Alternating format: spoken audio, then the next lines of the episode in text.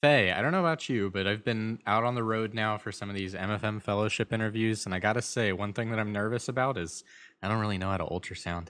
Nick, I don't know how to ultrasound either, I, but I guess they're to teach us how to do that in MFM fellowship. But good news for us, we may have a leg up because we've been using the OBG Project's second trimester ultrasound atlas. That's right. I've been able to take a look and figure out what normal looks like thanks to this second trimester atlas that has tons and tons of pictures online. So that way you know exactly what you're supposed to be looking for. And also, if it's not normal, you know exactly what you're not supposed to be looking for. I know that I will be definitely using this also during MFM fellowship. So, if you want to also take a look at the OBG Project Second Trimester Ultrasound Atlas, which is super helpful, not just for MFM fellows, but also for OBGYN residents, you can go ahead and go online and take a look. We'll be posting a link on our website. The Second Trimester Atlas comes along for free with OBG First. OBG First is the premium product from the OBG project that allows you to get clinical guidelines, updates, and summaries to your phone every single day, as well as saving it in a personalized library. Find out how you can get it from us for free if you're a fourth year resident at www.creogsovercoffee.com.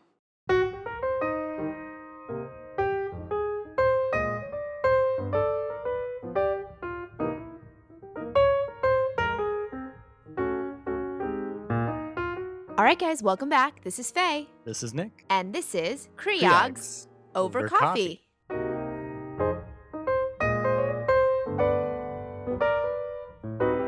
Today, we will be talking about abnormal uterine bleeding. So, Nick, what are our learning objectives? We got a couple today. So, number one, we're going to talk really about the etiologies of abnormal uterine bleeding.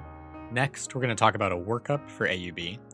Then, we'll talk about differential diagnoses, and really, we're going to stratify these out by age groups. And it's kind of not really a learning objective for today, but just as a reminder, we're not going to be discussing treatment because this is really going to depend on the etiology. So, as we always say, look forward to a future episode.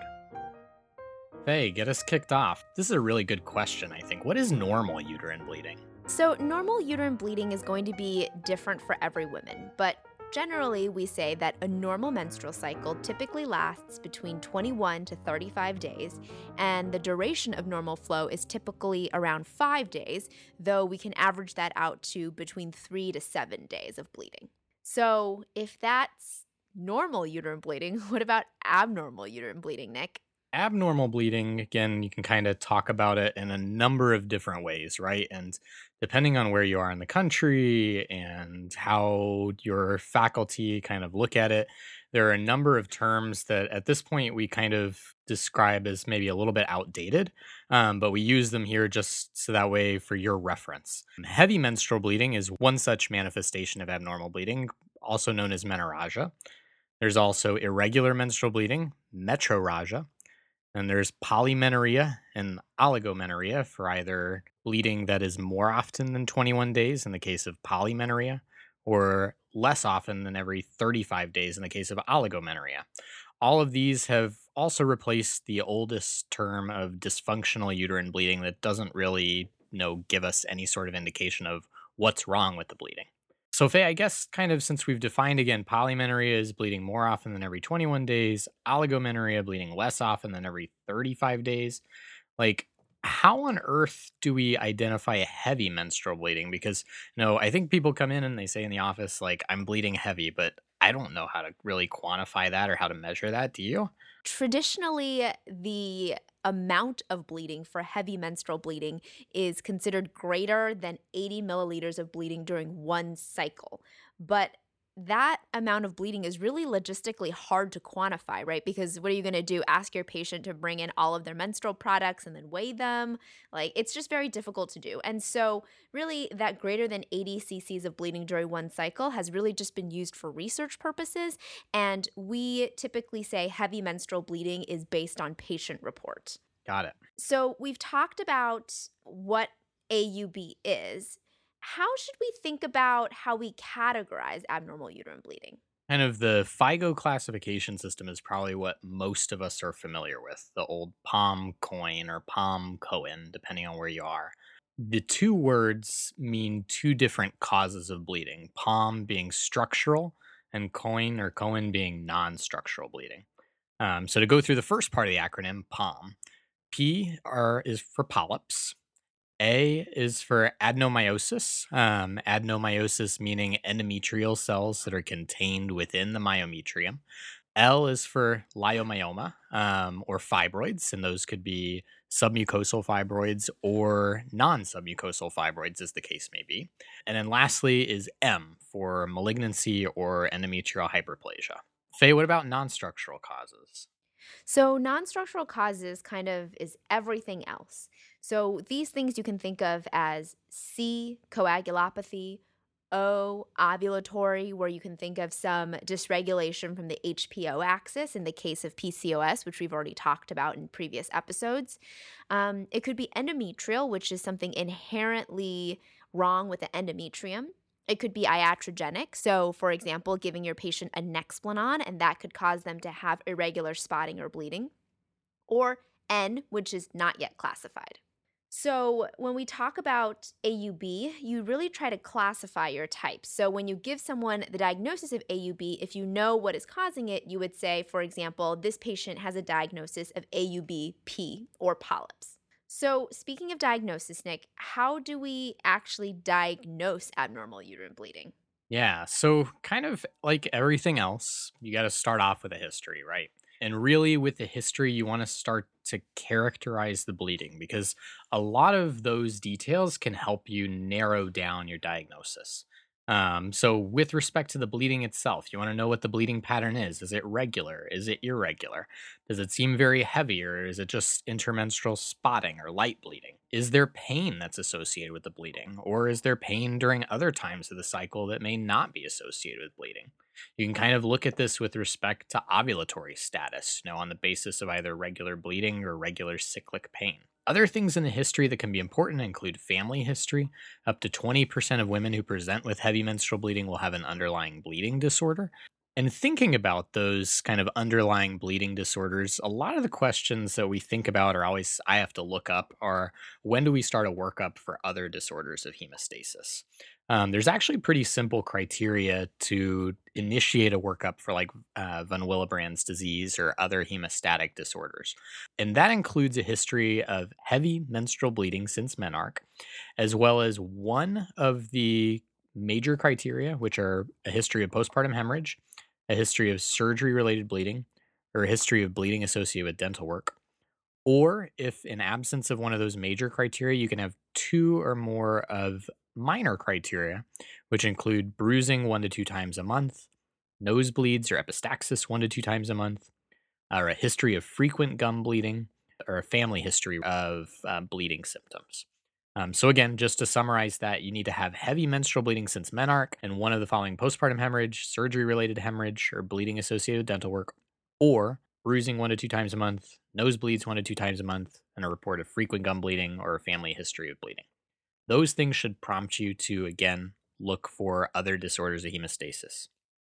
The last thing on history that we'll cover are medications, um, things like anticoagulants, NSAID use, contraceptive use, um, even things like supplements and herbs, because those can either impact the metabolism of other medications or impact the coagulation um, cascade itself.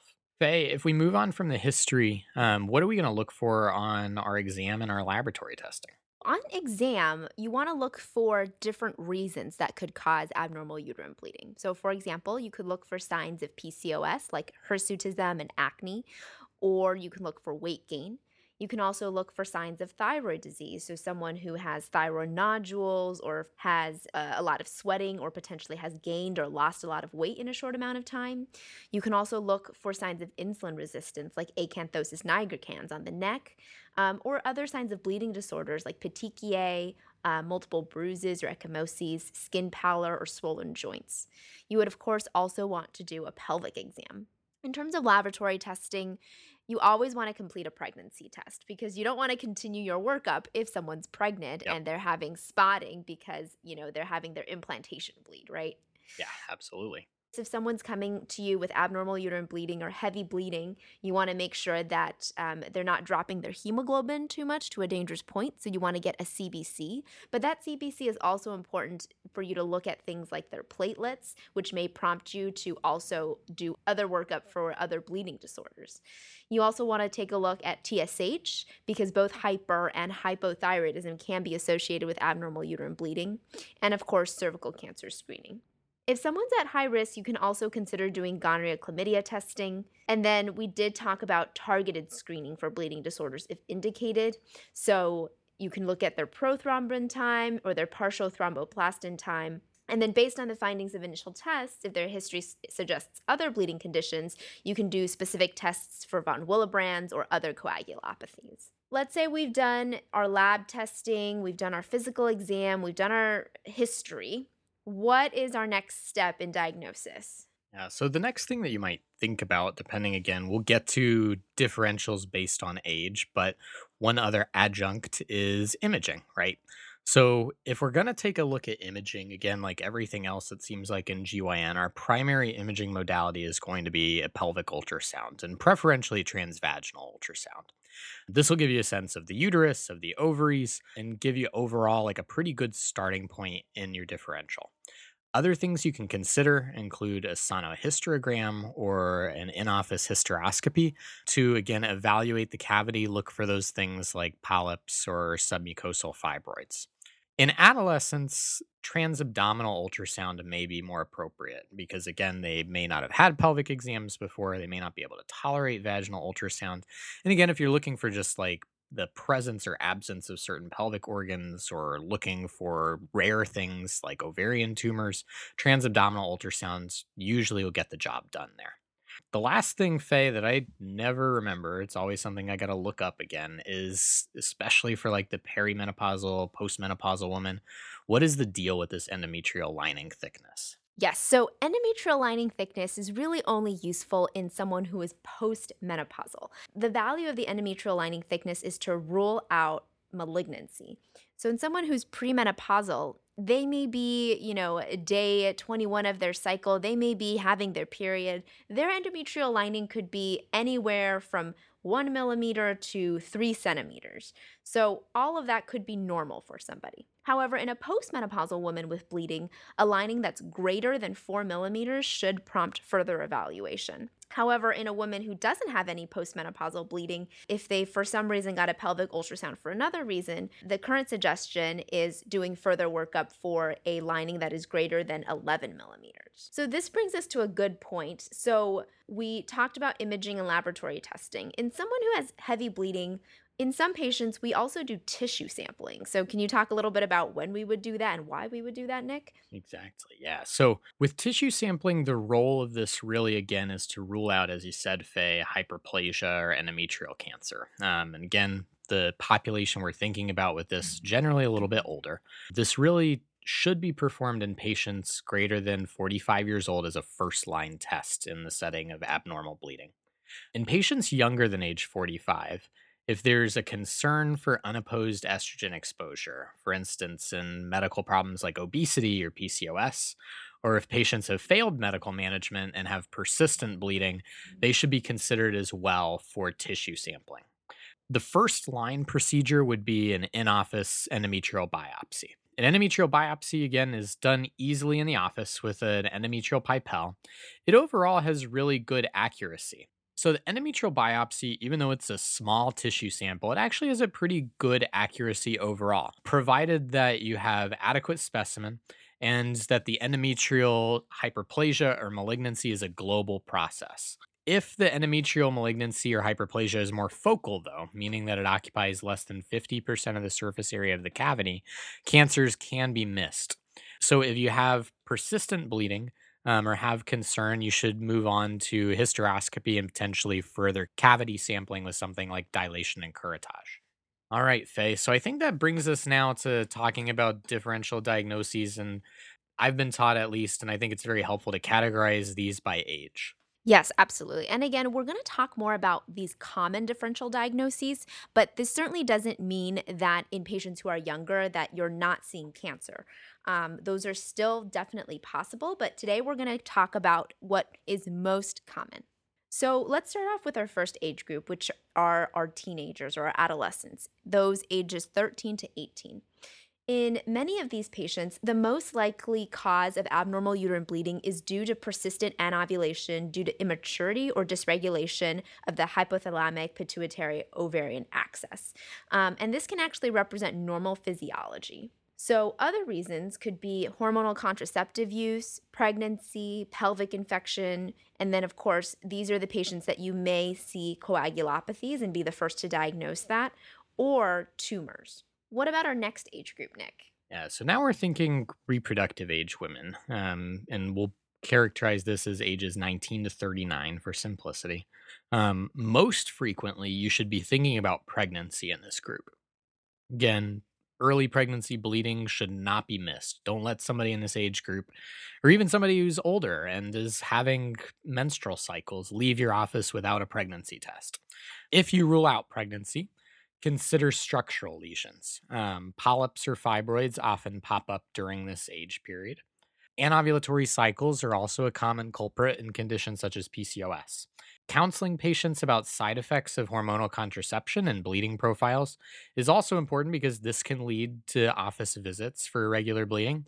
And then, lastly, um, with appropriate risk factors, as we described before, such as PCOS or obesity, um, you should consider hyperplasia. What do we have last, Faye? So, our last group of patients are those that are aged from 40 to menopause. So, these patients may be having abnormal uterine bleeding due to anovulatory bleeding, which can be normal due to declining ovarian function. However, this age group is also the age group that is more likely to have endometrial hyperplasia or carcinoma or endometrial atrophy and fibroids and polyps. So, all of these structural causes should not be ruled out. All right, Nick, I think that brings us to the end of our abnormal uterine bleeding episode. Um, why don't we go ahead and sum up? So, again, we talked about what normal and abnormal uterine bleeding look like. Normal bleeding, again, is a menstrual cycle generally between 21 to 35 days with flow lasting around five.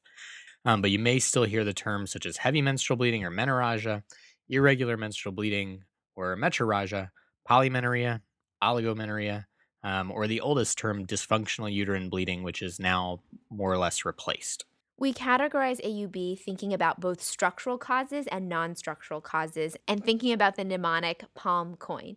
PALM being the structural causes of polyps, adenomyosis, leiomyomas, and malignancy or hyperplasia, and the non structural causes, coin, being coagulopathy, ovulatory, endometrial, iatrogenic, or not yet classified. In terms of diagnosing AUB, again, a lot relies on your initial history and physical examination. You want to characterize the bleeding itself. You want to think about family history. Again, you want to think about disorders of hemostasis in the appropriate population. And on our website, we'll have those criteria listed once more. Um, so that way you have those as a quick reference and the possibility of any medicines that may be contributing. Physical exam can point to PCOS, insulin resistance, or bleeding disorders. Um, and don't forget about that pelvic exam. Laboratory testing should definitely include a pregnancy test and also a CBC and TSH, as well as cervical cancer screening. If a patient is at high risk, they should also be screened for gonorrhea and chlamydia. And if you suspect it, they can also be screened for targeted bleeding disorders. Imaging is usually a transvaginal ultrasound. However, um, in adolescents, a transabdominal ultrasound may be appropriate. And we can also consider a sonohysterogram if you want to further evaluate the cavity. Tissue sampling, usually performed via in office endometrial biopsy, should always be performed in patients over 45 years old as a first line test, and in patients younger than 45 if there's a history of unopposed estrogen exposure or if they've failed medical management. We then talked about the common differential diagnoses by age. So, in patients who are 13 to 18, these patients are more likely to have persistent anovulation due to immaturity of the HPO axis, and that can be normal. Other reasons may include things like hormonal contraceptive use, pregnancy, infection, coagulopathies, or tumors. In those aged 19 to 39 or reproductive age, this is most frequently due to pregnancy, um, but should also be considered for structural lesions, anovulatory cycling, use of hormonal contraception, and hyperplasia. And lastly, in the age group of 40 to menopausal age, these women may have anovulatory bleeding due to declining ovarian function, but can also have bleeding due to endometrial hyperplasia or carcinoma, endometrial atrophy, and structural changes like fibroids and polyps. Once again, this is Nick. This is Faye. And this has been Creogs Over Coffee. If you like this episode, go ahead and go onto iTunes, Google Play, Spotify, or whatever podcatcher you use and give us a five star rating and review. Find us online on Twitter at Creogs Over One, on Facebook at Creogs Over Coffee, on Instagram at Creogs Over Coffee, or if you want to sponsor the show, get a shout out or some swag, check out our Patreon, patreon.com slash Creogs Over Coffee. For all of our adjunct materials, as well as information on our current episode, go ahead and go on our website, www.creogsovercoffee.com. Send us an email if you've got ideas for future shows, questions, or corrections. creogsovercoffee at gmail.com.